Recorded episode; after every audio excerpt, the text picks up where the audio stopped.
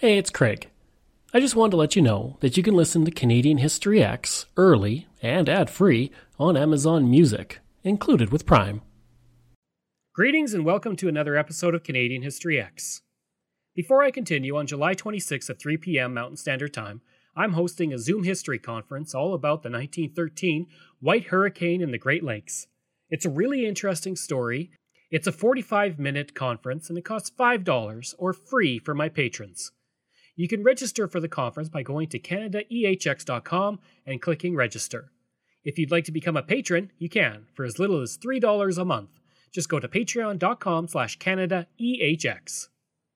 There may be a misconception out there today that the Indigenous lived in teepees across Canada, that they were nomadic and did not live in large communities.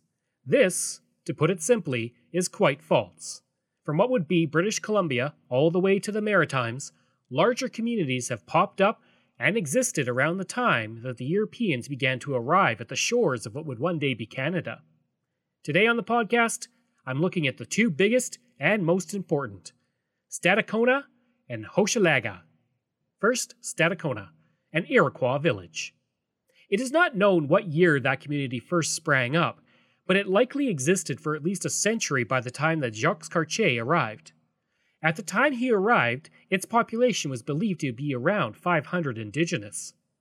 Located along the St. Charles River, its location would be well known to many Canadians today because it is right where Quebec City would be built. At the time of the arrival of Cartier, Donnacona was the chief of the village. Cartier would set the stage for centuries of mistreatment of the indigenous during that first visit to the community when he seized Donnacona and several inhabitants.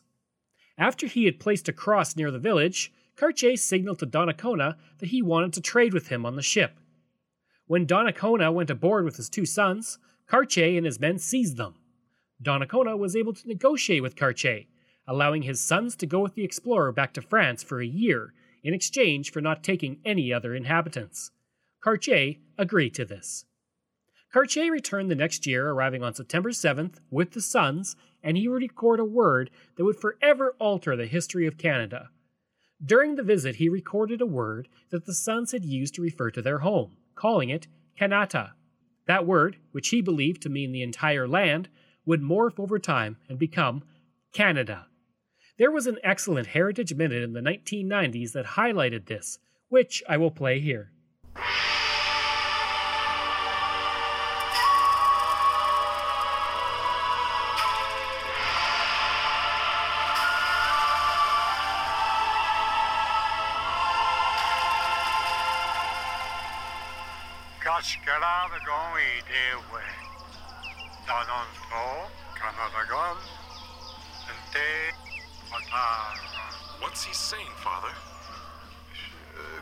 Cartier is saying uh, this nation's name is uh, Canada. Canada. Ah, Canada. Beg, beg pardon, sir, but the word he used, I think it really means those houses down there. no, no, believe me, I know the word. It means nation, and Canada is its name. Wakion, Canada con. But I'm sure it means the houses, the village. Cartier would stay over the winter at Stadacona, and even though he had attempted to steal people, the people there still showed kindness. As Cartier's men were starting to die from scurvy, the Iroquois people provided them with a vitamin rich broth that helped cure the scurvy. Cartier would write For some lost all their strength, their legs became swollen and inflamed, and all had their mouths so tainted that the gums rotted away down to the roots of the teeth, which nearly fell out. The disease spread among the three ships to such an extent that in the middle of February, of the 110 men forming our company, there were not 10 in good health. The broth made by the indigenous was made from cedar leaves that were boiled. When offered to drink, Cartier's men refused to drink it at first, but were eventually convinced, and after two or three cups, were already feeling better. Cartier, who had been praying and ordered all his men to pray for a cure, and who had a figure of the Virgin Mary carried across the snow and placed against a tree, well, when his men were cured, he didn't think it was the indigenous. He believed it was God, and he would write, Must clearly be ascribed to miraculous causes. God, in his infinite goodness and mercy, had pity upon us. While European scientists would figure out what scurvy was and how to cure it, the indigenous of Stadacona had a cure in the 1500s, thanks to the cedar broth loaded with vitamin C.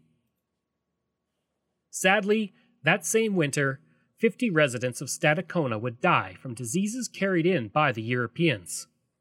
Cartier, as soon as the spring came, repaid the kindness of the people of the village by capturing Donnacona, both of his sons, and seven other residents of the village, and he took them back to France. Nine of the ten captured Iroquois would die in France, and the last surviving captured resident would never return home. Cartier returned to Stadacona five years later and found that the village was a shell of its former self. It is likely that the residents began to die from European diseases, and with their chief and his sons now kidnapped, the residents were left to the mercy of their enemies. He would tell the residents that Donnacona had passed away, but all the others who were kidnapped were rich and happy. All lies, of course. It didn't matter. The residents didn't believe him, and the relationship soon soured. Jean Francois Roberval arrived at the village shortly after Cartier and traded with the village despite the hostile feelings towards the French by the residents. By 1603, though, when the French returned to the site, the village was completely gone.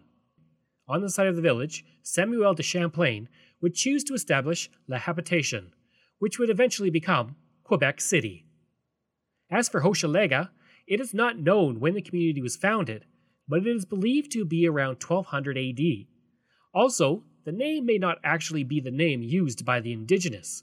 It is possible the name comes from the French corruption of the Iroquois name Ossaker, which means beaver dam, or Osheaga, which means big rapids. And again, I apologize if I mispronounce anything here. This is likely since the village was located near the Lachine Rapids. The community was no small community either. It was surrounded by a large wooden palisade and had 50 houses made of wood and bark, and the population was estimated to be over 1,000 people, with some claiming it had as many as 3,000. Cartier would arrive at the village by boat on October 2nd, 1535.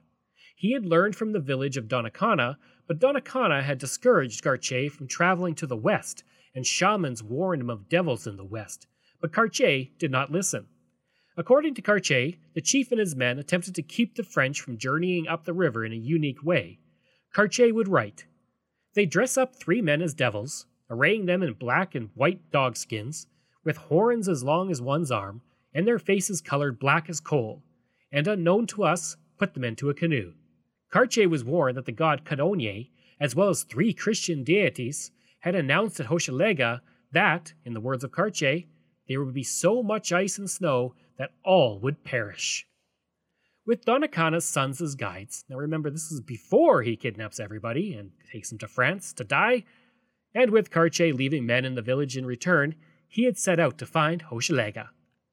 Upon his arrival, he would write, And on reaching Hochelaga, there came to meet us more than 1,000 persons, men, women, and children, who gave us as good of a welcome as ever father gave to his son, making great signs of joy for the men danced in one ring, the women in another, and the children also apart by themselves. The indigenous threw corn, bread, and fish into the boats of Cartier, with Cartier writing, throwing so much of it into our longboats that it seemed to rain bread. He and his men had arrived 11 kilometers upriver, and the next day walked a well worn path towards the community. Upon arrival, he saw the community was surrounded by hills and fields of corn. Feeling that the community was more impressive than Stadacona, he would write, And here within the countryside is situated and sits the said town of Hochelaga, near and joining a mountain that is, around it, plowed and very fertile, from on top of which one can see very far. He would name the mountain Mount Royal, in honor of King Francis I of France. During his visit in the community, he would also write, The said town is all in a circle, enclosed in wood in three ranks, in the manner of a pyramid, crossed at the top, having a row perpendicular to all. And this town there is only one door and entrance. There are within this town roughly fifty houses. The palisade that protected the community had a middle row that was upright, while the inner and outer rolls inclined towards it, braced with horizontal beams. According to Cartier, the The houses were 15 meters in length and 3.5 to 4.5 meters in width, made of wood, and were covered in bark that was sewn together. The palisade, as I mentioned, was made up of three rows of wooden stakes driven into the ground, each 15 meters high and intertwined using sections of bark and large trees. Within the village, there were many longhouses which Cartier described as such. In each one of them, there are several hearths and several rooms. Cartier described the upper floor of these longhouses being used for storing food and smoked fish. The people of the village were very welcoming to Cartier, and marveled at him and his men and their strange appearance. He would write, They showed joy, danced, and performed various antics. After a tour of the village, he was then taken up to the top of Mount Royal, writing in his description that the mountain was distant from the village by about a quarter league. We can see the said river, other than where we left our boats, where there is a rapid. The most dangerous is given to sea, one which is not possible for us to pass. Unlike with Stadacona, Cartier did not attempt to kidnap anyone and would leave the area, writing later. We withdrew to our boats, not without a great number of the said people, a part of which, that when they saw our people tired, took them upon ourselves as on a horse, and carried them. He was unable to go any farther because of the rapids, ending his hopes of seeing if the St. Lawrence River led to the Pacific Ocean. Spoiler, it did not. When Cartier returned to the island in 1541, he does not mention the town, and it's believed it had been conquered and destroyed through war, although there are several theories for its disappearance. One is the aforementioned war, another is migration west towards the shores of the Great Lakes, but another theory put forward, and that is likely, was that it was abandoned after a cycle of land exhaustion. On the location of Hochelaga, a small village named Ville Marie would be founded in 1642, but over time, the residents began to use the name of the island for the colony name. The name of the island was the island of Montreal. And so, the two most important cities in Quebec and in Canada are built on two former communities of the Iroquois who lived there when the Europeans arrived. One interesting aspect of the village is that some believe it was just a myth because no real physical evidence of the village has been found, which I personally feel is unlikely, and it pushes a European centric view that the indigenous could not have had such a complex settlement. The fact is that Cartier wrote about the village following his second trip and presented it to the King of France. A detailed plan of the village was also drawn up years later by Giacomo Gastaldi, and it was titled Of Navigation and Travel. It is likely, based on archaeological studies, that Hochelaga ceased to exist between 1541 and 1603, when Samuel de Champlain arrived. Most likely, it saw its last resident around 1580. That's not to say that the story of Hochelaga was lost for those centuries. French settlers met with indigenous people in 1642 and were given a grand tour following a religious festival in the area. Father Bartholomew Vimont would write we visited the great forest which covers this island, and when we had been led to the mountain, from which it takes its name, two of the chief savages of the band stopped on its summit, and told us they belonged to the nation of those who had formerly dwelt on the island. Then, stretching out their hands towards the hills that lie to the east and south of the mountain, there, they said, are places where stood villages filled with great numbers of savages. The Hurons, who then were our enemies, drove our forefathers from this country, they said.